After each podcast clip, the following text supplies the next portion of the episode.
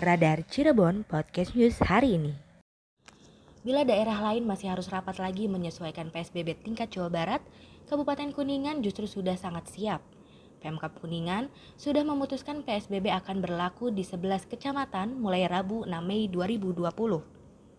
Sebanyak 11 kecamatan itu adalah Cilimus, Kuningan, Keramat Mulia, Kadugede, Dharma, Subang, Garawangi, Ciawi Gebang, Luragung, Cibingbing, dan Kecamatan Maleber.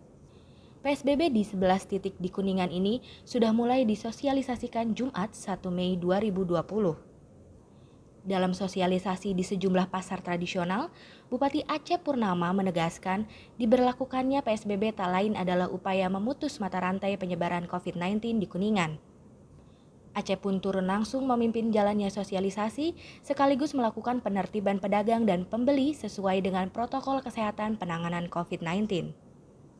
Sosialisasi ini berlangsung di Pasar Keramat Mulia, Pasar Cilimus, dan Pasar Ciawi Gebang.